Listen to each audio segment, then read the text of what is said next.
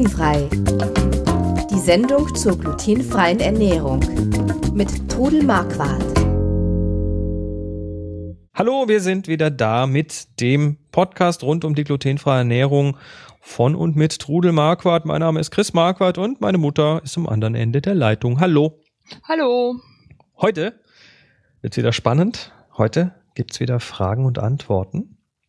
Die hast du wieder eingesammelt im Zöliakie-Austausch, richtig? Genau so habe ich das gemacht, ja. Ja, und wir gehen die mal Stück für Stück durch, bevor wir das tun. Aber wie immer der Hinweis, wir sind keine Mediziner oder Ernährungsberater. Alles, was hier in der Sendung an Tipps und Hinweisen kommt, beruhen auf eigenen Erfahrungen und auf 20 Jahren Leben mit der Diagnose Zöliakie. So, fangen wir mal an. Äh, sind so eins, zwei, drei, fünf, sechs Stück. Mal schauen. Äh, die Iris schreibt, liebe Trudel, mich würden mal brennend die verschiedenen Einstreichmöglichkeiten interessieren, bevor die Backsachen in den Ofen kommen, sowohl für den Glanz, zum Beispiel Eigelb mit Milch, nur Eigelb oder nur Milch oder nur Sahne, als auch was am besten die Körner auf dem Brot hält. Was benutzt man am besten, wofür und warum, falls du dieses Thema noch nicht hattest? Nö, ja, also äh, einpinseln für den für den Glanz, oder? Ja, also oder das Thema, Thema hatte man noch nicht. Also was ich beim Brot manchmal mache, dass ich so zehn Minuten vor Ende die Kruste mit Öl einstreiche, dann weil die Stärke im Brot, es kommt oft bei der Kruste so ein bisschen raus und dann wird es so weißlich und dann sieht es besser aus. Brötchen streiche ich eigentlich nicht ein, die gucke ich, dass sie gut feucht sind und mhm. dann äh, tauche ich sie, also ich nehme sie dann in die Hand und tauche sie kurz. Ich richte mir Tellerchen mit Mohn, mit Sesam, mit Sonnenblumenkern, Kürbiskern, tauche sie dann kurz rein und. Aber nur, dann hält es nur durch das Wasser. Das hält durch das Wasser. Man kann sie dann mit der Hand noch leicht andrücken. Aha. Hält aber eigentlich ganz gut. Äh, bei den Bagels, da streiche ich Eiweiß drauf und äh, tauche die dann eben auch so in die äh, Körner rein. Das hält auch super. Das könnte man bei den Brötchen auch mal probieren. Süße Brötchen bestreiche ich mit Eigelb und da mische ich dann Eigelb mit einem kleinen bisschen Sahne oder Milch, verrührt es gut und streiche das damit ein. Mhm.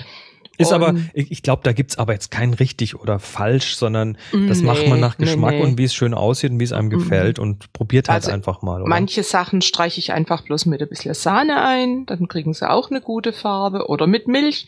Also das könnt ihr einfach auch mal probieren, was euch da am besten behagt. Genau, probiert's doch einfach mal aus. Also sowohl Milch als, als auch Eigelb als auch Sahne sollten glutenfrei sein, sollten also und was auch noch gut ist, wenn er also am Beginn des äh, Backens einfach mit der Sprühflasche noch ein bisschen Wasser in den Ofen reinsprüht, weil diese Sachen brauchen einfach mehr Feuchtigkeit und dann kommt die Stärke auch nicht so ganz raus. Was dann auch passiert bei so Sachen, wenn man, das machen die im, äh, die professionellen Bäcker machen das auch, die schießen Wasser ein in den Ofen, kurz bevor das Backgut oder gerade wenn es frisch drin ist in den heißen Ofen.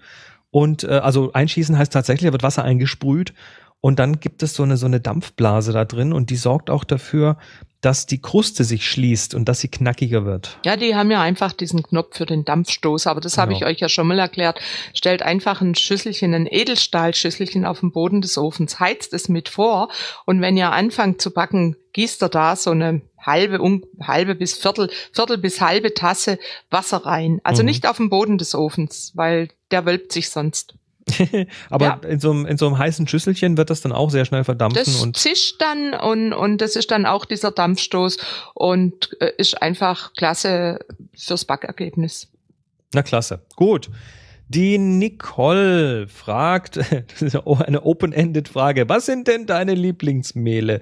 Da glaube ich die Antwort schon zumindest ein Teil zu wissen. Da kommt jetzt ein, kommt drauf an. Ja, genau. Kommt drauf an, was du backen möchtest. genau, das hast du klar erkannt. Also es gibt ja eine Unzahl Mehle, das haben wir schon gelernt, also eine Unzahl Fertigmehle. Mhm. Und äh, die sind natürlich für unterschiedliche Zwecke gut geeignet und das steht auch meistens drauf ja. und da kann man sich auch in der Regel danach richten. Ja. Und wir hatten ja auch schon in der Vergangenheit viele, viele Episoden, wo wir genau darüber geredet haben. Man kann nicht generell sagen, ähm, dieses Mehl für das und so. Also ihr müsst einfach gucken, wenn ihr Kuchen backt, nehmt ihr ein Kuchenmehl, wenn er Brot backt, nehmt er ein Brotmehl, wenn er Nudeln macht, nehmt er ein Nudelmehl. Es gibt einfach viele verschiedene Mehle.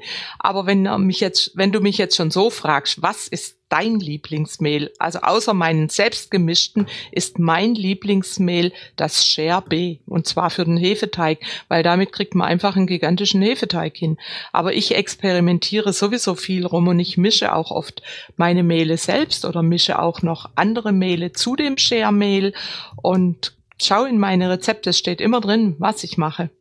Ja, und es gibt, es gibt natürlich neben Share noch eine ganze Menge andere Hersteller. Genau, also das muss jeder auch für sich selbst rausfinden. Haben wir auch schon mal Folge, Folge 51 hatten wir das schon mhm. mal, da haben wir mal eine ganze Liste gemacht von Hammermühle mhm. über Hanneford, über Pönsken und Semper und Bauhof und so weiter. Äh, schaut euch mal nochmal die Folge 51 an, auch da gibt es eine ganze Menge Tipps und Hinweise zu Bezugsquellen. Ja, äh, Nochmal die Nicole, ich würde mich über Hilfe zum Thema Blätterteig freuen, beziehungsweise Anregungen zur Verarbeitung von fertigen Teigen, aber ich schätze, dass das wohl eher nicht für deinen Podcast geeignet ist. Wieso sollte das nicht geeignet so, sein? So, für den Podcast ist alles geeignet, was in irgendeiner Form mit dem Thema Zöliakie zu tun hat. Genau. Und, ähm, gleich ja. mal, gleich mal äh, ein Tipp und das gilt jetzt für für alle, die da zuhören. Äh, wir haben ja jetzt dann schon ein Jahr lang jede Woche hier eine Sendung gemacht und das äh, äußert sich dann auch darin, dass äh, viele Themen einfach äh, auch schon mal behandelt wurden. Also es lohnt sich da manchmal so ein bisschen zurückzugehen.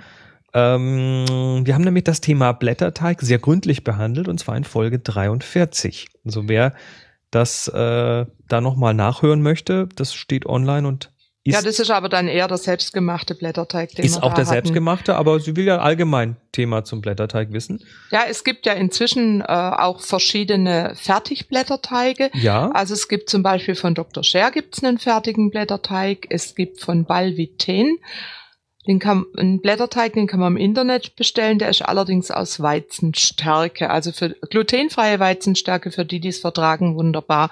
Und ich habe jetzt äh, im Zöliakie-Austausch ist so in der letzten Zeit immer wieder ein neuer Blätterteig fest äh, vorgestellt worden, der heißt Krust, wie heißt der? Kru, Kru? Krusti Pâté oder so ähnlich. Krusti Pâté hat so dunkelblau-weiße Packung und ich habe ihn selbst noch nicht probiert. Den gibt's wohl im Kaufland zu kaufen. Also ich werde jetzt auch mal gucken, ob's den bei uns im Kaufland gibt. Mhm. Also, Und äh, hast du jetzt für den Nicole, die hat auch gefragt, ob du Anregungen zur Verarbeitung von fertigen ja, Teigen hast. Kann ich sagen. Also wichtig ist bei tiefgefrorenen Teigen, lasst die bei Zimmertemperatur auftauen am besten auch so ein bisschen mit den Händen. Er muss ein bisschen warm sein, dass er geschmeidig ist. Wenn man den zu früh aufrollt, bricht er und dann beim Blätterteig nie kneten, wenn ihr jetzt da was ausrollt und ausstecht oder ausschneidet, die Reste immer aufeinander legen, dass dieses Schichtige vom Blätterteig nicht verloren geht mhm. und dann wieder ausrollen. Also nicht zusammenkneten, sondern nicht aufeinander kneten, legen. Okay. aufeinander legen. Und das könnt ihr mit jedem Blätterteig so machen und äh, Blätterteig ziemlich heiß backen bei 200 Grad und ähm, ja, da kann, kann man eigentlich alles Mögliche draus machen, denn weil der Blätterteig neutral ist, kann man herzhafte Sachen machen mhm. oder auch süße Sachen. Äh, gib mal bei mir in äh, der Website in den Suchlauf Blätterteig ein und da findest du einiges, was ich damit gemacht habe. Mhm. Wobei ich also gerne meinen eigenen Blätterteig mache. Ist zwar ein bisschen Arbeit, aber es lohnt sich, der ist so gut. Jo, dann fragt die Andrea, kann man die Share-Produkte auch irgendwo per Internet ordern? Speziell die Mehle finde immer nur den 0815-Mix und der ist wohl nicht für alles das Beste. Äh, ich, da gibt sogar richtig, äh, richtig viele, wo man online ja. äh, solche Sachen also, bestellen äh, kann. Ist halt so, das Problem ist, glaube ich, die Läden, die haben halt doch dann nicht so viel ähm, Absatz von den Sachen und deshalb lohnt sich für die wahrscheinlich auch nicht, jetzt irgendwie zehn verschiedene Mehle vorzuhalten, oder? Ja, aber zehn verschiedene sind es eigentlich nicht. Wenn du jetzt ähm, einen Supermarkt in der Nähe hast, also bei uns zum Beispiel, egal ob Kaufland, Real, Edeka, DM, die haben eigentlich alle verschiedene Mehle da. Und äh, du, ich gebe dir recht, man soll nicht ein Universalmehl für alles nehmen. Es, dafür gibt es ja die verschiedenen Mehle. Mhm. Zum Beispiel Kuchen und Kekse oder Mixit oder helles Brotmehl oder dunkles Brotmehl.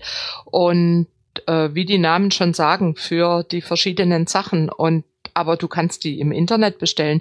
Du kannst von Amazon über die verschiedenen ähm, Gib einfach mal dein Mehlprodukt, was du möchtest, ein und dann siehst du, wo du das kriegen kannst. Also wir haben jetzt mal exemplarisch in den, in den Notizen zu der Sendung. Also die findet ihr auf glutenfrei-kochen.de und dann auf das Podcast-Icon klicken. Ähm, da haben wir jetzt mal exemplarisch hingelinkt nach Querfood zum Gluty-Free Shop und zur Food Oase. Und ähm, da auch nochmal der Hinweis auf glutenfrei-kochen.de gibt es links oben einen Link, da steht hilfreiche Links. Wenn ihr da draufklickt, dann findet ihr eine ganze Menge Quellen, auch noch andere, wo man sowas beziehen kann. Ja. Ja, äh, die Tina fragt, äh, bist du im Oktober auch auf der Infa in Hannover? Nein, Tina, da bin ich nicht. Wir, wir haben mal nachgeschaut. Ich musste erstmal nachgucken, was die, was ist, äh, Infa die Infa ist. Die Infa steht auf Wikipedia, ist die größte deutsche Erlebnis- und Einkaufsmesse und geht, glaube ich, neun Tage. Und ähm, da ist, also da ist glutenfrei mit Sicherheit kein kein Schwerpunktthema und deshalb äh, nehme ich an.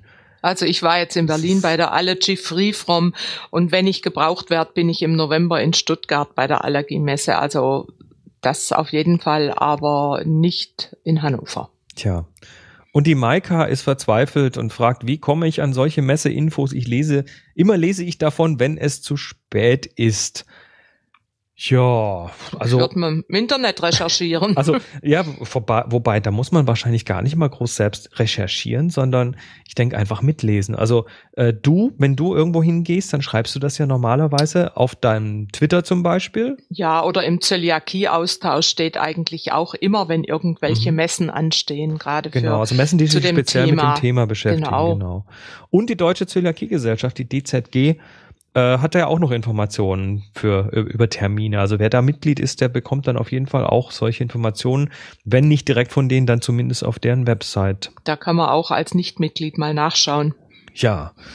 So, und als letzte Frage noch der Luigi, der schreibt, meine Frage ist, wann werden die Produkte günstiger? Ich finde es immer wieder überrissen, wie wir abgezockt werden. Das sind harte Worte. Ja, das sind harte Worte und ich habe mir echt erst überlegt, soll ich antworten, aber eigentlich ja, jede Frage äh, sollte eine Antwort kriegen. Und ich muss dir sagen, Luigi, es hängt so viel Forschung dahinter. Und ich habe also selbst schon äh, Firmen besichtigt, die glutenfreie Produkte machen. Die haben Labore, die haben Ernährungsberaterinnen, die müssen jedes äh, jeden jede Charge, die reinkommt, auf Glutenfreiheit überprüfen. Also da müssen, damit ist ein Labor, was das immer wieder untersuchen muss regelmäßig. Jede Charge. jede Charge wird überprüft und erst dann darf dieses Material in das Gebäude überhaupt rein. Stell dir mal vor, wenn da irgendwas schiefgehen würde, die könnten das Gebäude schließen. Das die geht könnten, einfach nicht. Die könnten wahrscheinlich nie wieder was verkaufen, weil die, ja. äh, weil der ganze Ruf ruiniert wäre. Und wir alle wollen doch, dass die, dass unsere Nahrung absolut glutenfrei ist. Ich glaube, ich glaube, was auch ein bisschen an den Preisen natürlich dreht, ist, dass natürlich glutenfreie Produkte von der Menge weniger sind. Also es werden einfach, einfach weniger verkauft als äh, glutenhaltige ja, ja, Produkte. Natürlich. Und die Produktion, ich meine, das ist natürlich oberstes Gebot, dass die, äh, dass die dass da keine Kontamination stattfinden ja, kann. Natürlich. Und das bedeutet unter Umständen, wenn ein Hersteller, der sowohl glutenhaltige als auch glutenfreie Sachen herstellt, wenn der also auf glutenfrei, äh, wenn das hinzunehmen möchte, äh, unter Umständen in kom komplett getrennten Räumlichkeiten produzieren muss. Der muss auf das Lager Fall. räumlich trennen für die Zum Rohstoffe Beispiel, und wenn so ein Bäcker glutenfrei backen möchte, muss er eine eigene Backstube Braucht mit eigenen Backstube. Maschinen, mit eigenen Öfen haben. Da muss, da muss so ein Hersteller, wenn der das im größeren Stil macht, möglicherweise ein komplett neues Gebäude dafür bauen. Eben, und das kostet Geld und mhm. deshalb sind unsere Sachen nicht so günstig wie die anderen Sachen. Aber jetzt der Hinweis, und ich glaube, dass äh, das ist auch so, also für, für, für Sparfüchse ähm, ganz interessant, man kann ja auch eine ganze Menge selber machen, zum Beispiel eigene Mehlmischungen. Ja. Also äh, glutenfreies Mehl selber machen, ähm, haben wir in der 17, in der Folge 17 nämlich schon gehabt. Das glutenfreie Mehl, äh, kann, also auf die Weise kann man auf jeden Fall auch schon ganz ordentlich was ja, sparen. Und man kann aber auch sparen, wenn man vieles selbst macht. Also jetzt mhm. nicht nur selbst mischen, auch mit den fertigen Mehlmischungen selbst backt, dann äh, ist es schon günstiger, als wenn ich die Fertigprodukte kaufe. Mhm. Aber es ist halt ein bisschen Zeitaufwand. Übrigens ein Tipp, falls wir, also da wir jetzt immer wieder hier auch auf äh, vorhergegangene Folgen verwiesen haben, Äh, am besten ist es tatsächlich, und die findet man auch am besten, wenn man jetzt nicht auf der Website sich die Sachen anhört, also im Webbrowser, sondern wenn man sich die abonniert über zum Beispiel den Podcast-Client auf dem iPhone oder über iTunes und so weiter. Da gibt es ja so die Möglichkeit, das hier tatsächlich ähm, so alle Folgen auf einem Platz quasi zu haben, die dann auch automatisch bei einem landen. Also schaut euch das mal an auf glutenfrei-kochen.de im Podcast. Da gibt es so einen großen grünen Knopf und da kann man sich das quasi automatisch kommen lassen. So, wir sind durch. Das waren die Fragen. Ja. Und wir melden uns wieder in einer Woche. Und da reden wir mal über Küchenmaschinen. Macht's gut, bis dann. Bis dann, tschüss. Sie hörten glutenfrei. Die Sendung zur glutenfreien Ernährung mit Trudel Marquardt. Über 900 glutenfreie Rezepte und weitere Informationen auf www.glutenfrei-kochen.de.